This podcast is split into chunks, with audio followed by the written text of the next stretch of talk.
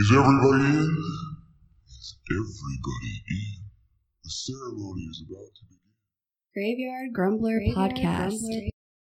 Hello, everybody, and welcome to episode 17 of the Graveyard Grumbler podcast. I am your host, Tino Romero Jr., aka the Graveyard Grumbler.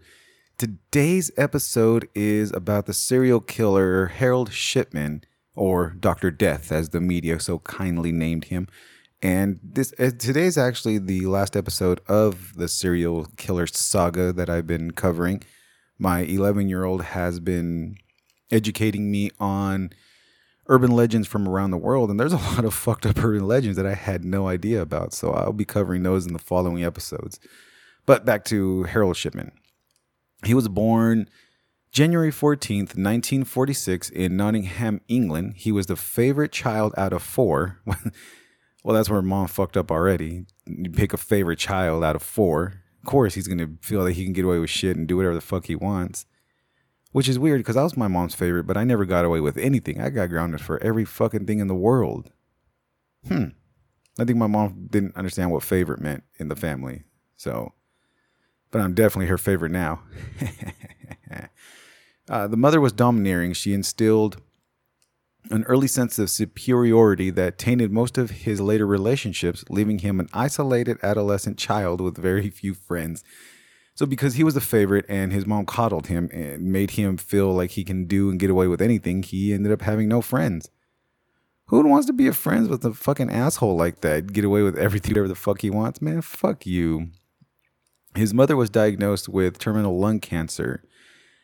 Uh, he oversaw the treatment that the doctors gave his mother. He was there, of course, to see her decline, which, I mean, it's kind of a shitty thing, but people are fascinated by death. And unfortunately, he was also. He was also really fascinated in the drug morphine and the effect that it had on on her on his mother. Which I mean, for anyone who's done drugs, drugs are bad though. Okay, don't ever do drugs. But for those of you who ever tried painkillers or just taking painkillers in general, we all know that the numbing feeling is really, really awesome. I mean, it feels it feels great, especially when you're in, in a lot of pain and you get that relief. But seeing it from the outside, you you don't really understand it. But Harold Shipman wanted to know everything about it, so he became really obsessed and fascinated with with morphine. So, unfortunately, his mother died June 21st, 1963. And devastated by her death, he was determined to become a doctor. And so he went to medical school, which in a lot of cases, you know, the, the big thing for a lot of people is they want to find a way to fix what's broken, I guess you can say. So in his case, he wanted to become a doctor to help fight and prevent shit like that to ha- happening in the future. And again, he was probably really obsessed with drugs and painkillers that he wanted he wanted to know exactly what what effects it did. So hey, why not go to medical medical school? So by by 1974, he was a father of two and had joined a medical practice in Todmorden, Yorkshire, where he initially thrived as a family practitioner before allegedly becoming addicted to painkiller pethidine. So instead of being fascinated on the effects and using rats or shit like that, he ended up being addicted to painkillers, uh, the painkiller pethidine of all. so that kind of backfired on him, which kind of sucks. And he forged prescriptions for large amounts of the drug, and he was forced to leave the practice when caught by his colleagues in 1975. So his colleagues straight dropped dimes on him, saying that he was a fucking drug addict. So he had to leave that practice just so he wouldn't be embarrassed anymore. I'm guessing. But here's the fucking thing: the the the fucking interesting part about him getting caught forging prescriptions and being caught using drugs. All he got was a small fine, and he was he had a misdemeanor for forgery.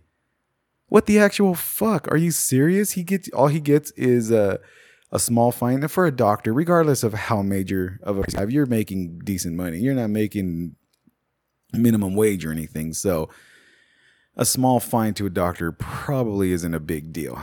But not even he didn't even get no his license suspended for a little while or nothing, just a small fine. And a conviction for forgery. Get the fuck out of here. The crazy thing that if I worked in a lab or a pharmacist, a pharmacy or whatever, and I was caught using drugs and, and forging prescriptions, I'd get the book fucking thrown at my head for this shit. And on top of that, I'd get a fine.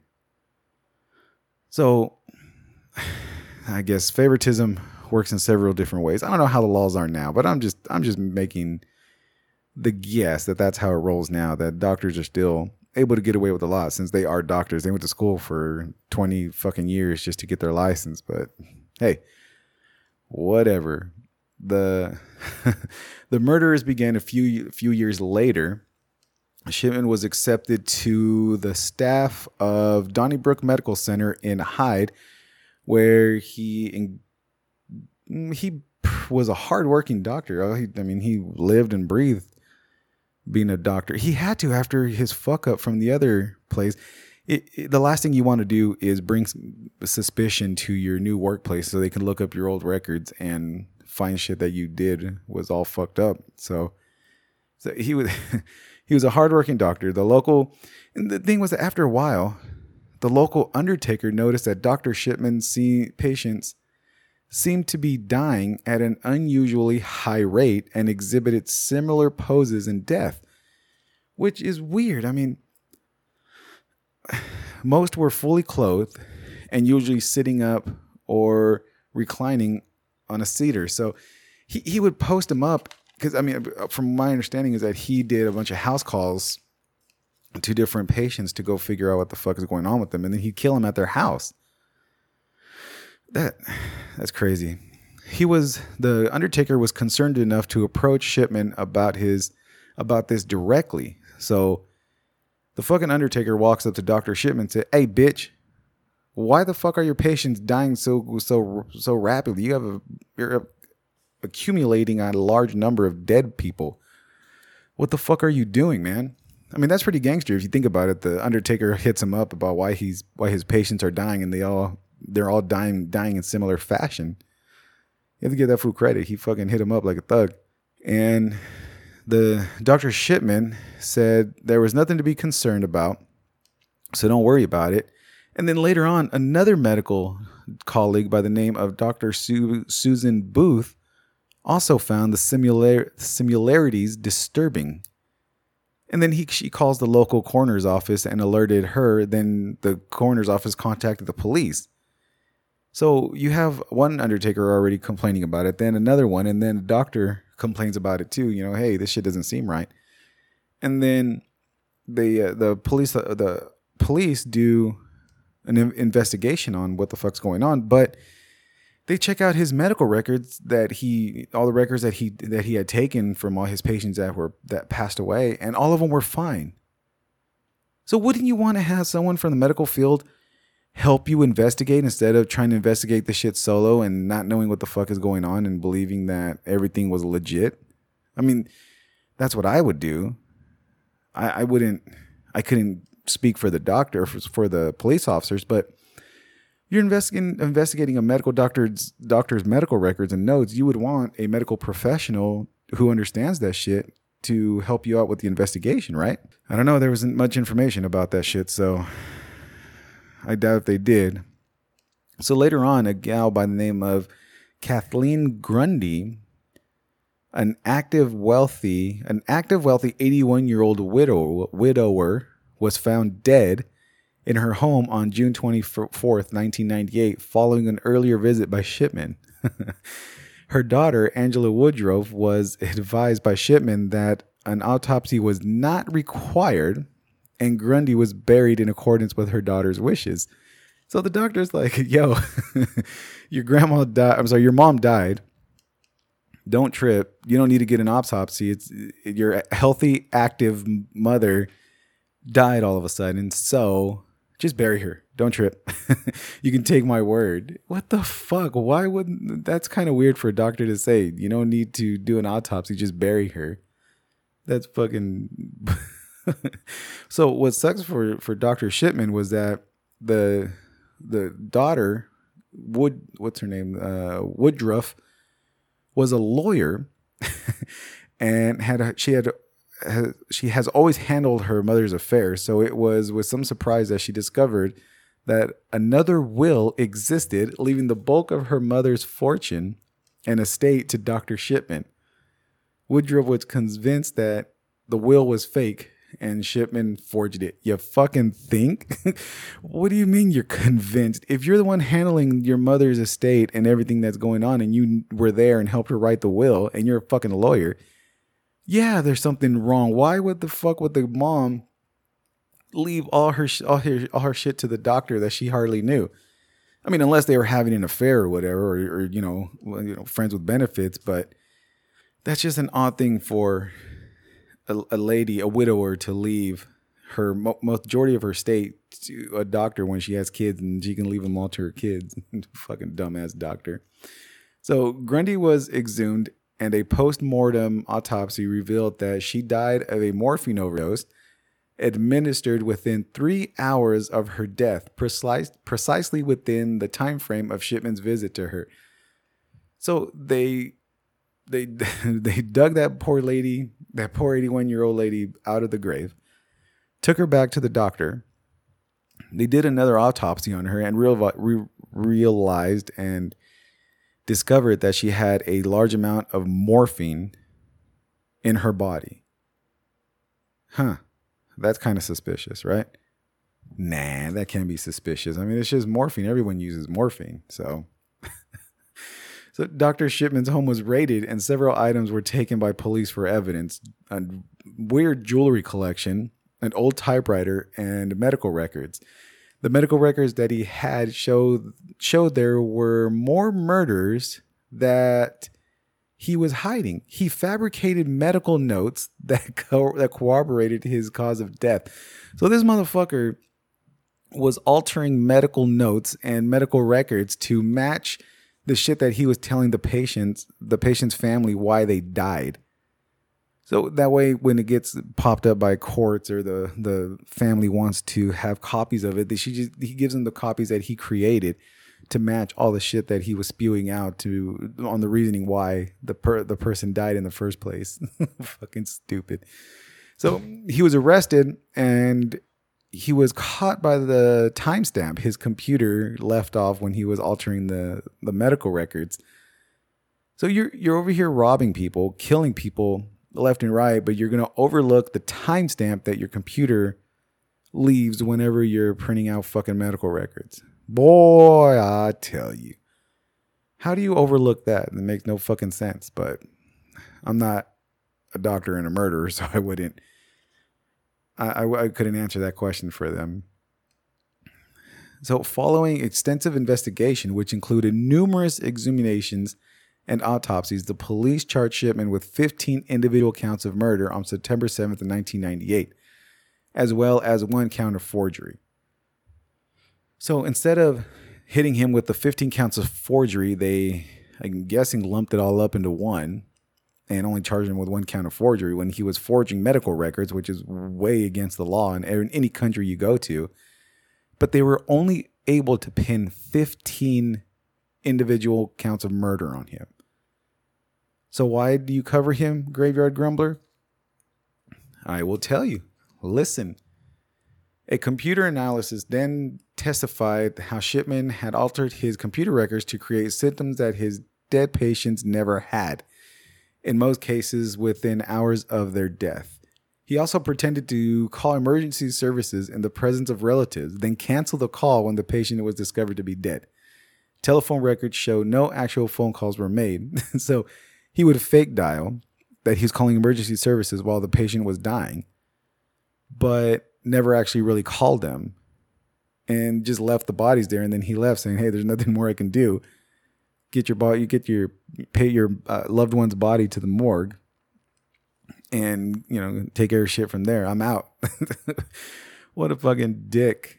So finally, evidence of his drug hoarding was introduced with false prescription. Was he was prescribing, making false prescriptions to patients who didn't require morphine and overprescribing to others who did.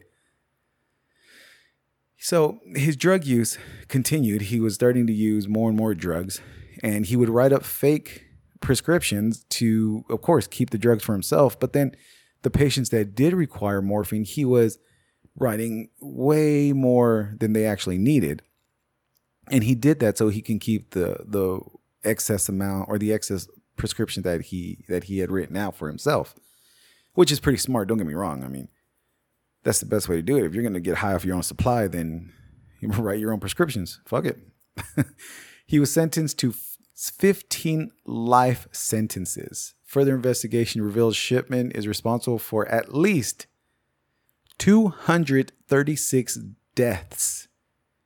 So they were only able to pin 15 actual deaths because they couldn't find enough like concrete evidence i'm guessing that showed he was responsible however there's later on some doctors started going through all of his medical records and all, all the death certificates that he had written out to show that they were all died in similar fashion and they all died within a certain amount of time. They all died with diseases that they had no history of. They had no no um, appointments to get treated. So they came to the conclusion that he was responsible for 236 deaths.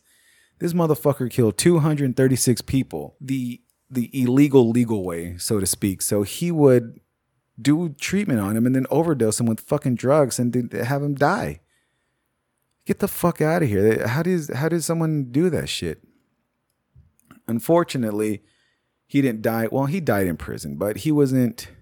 He, he killed himself in 2004. He hung himself in his own cell, unfortunately. I mean, it would have been better if he would have just died and suffered of old age until he was decrepit and someone shanked him with the fucking spoon right inside of his neck. Fuck that motherfucker. I, it, it blows my mind how easy a lot of these murderers, these serial killers get off. I don't, I, I can't wrap my head around how fucked up the justice system is. Yeah, I mean, granted, he did get caught in, he did get four consecutive life sentences. Yeah, that's cool and all, but fuck that motherfucker. Kill him. He killed 236 people. Just take his life and end it. I don't I don't get why you would want to preserve his life and, and have him serve it out in prison.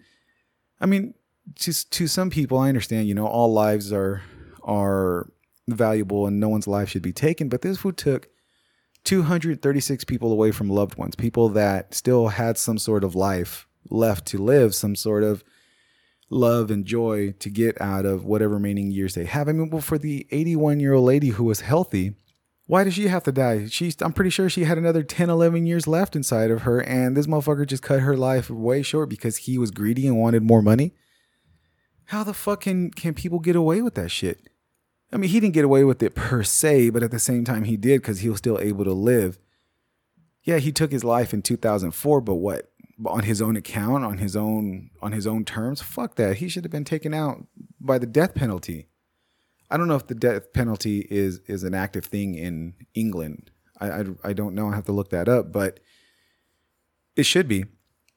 If it isn't, I mean, death penalty should be reserved for those who have no regard for life and just take and just take it with their without any thought or or remorse. Man, fuck those motherfuckers. They they should be gone. I don't get it why why you would just lock him up for for four life sentences. Yeah, he's gonna die in prison, but fuck that. Kill him earlier. He didn't think twice when he killed his patients. 236 of them. That's a lot of fucking people.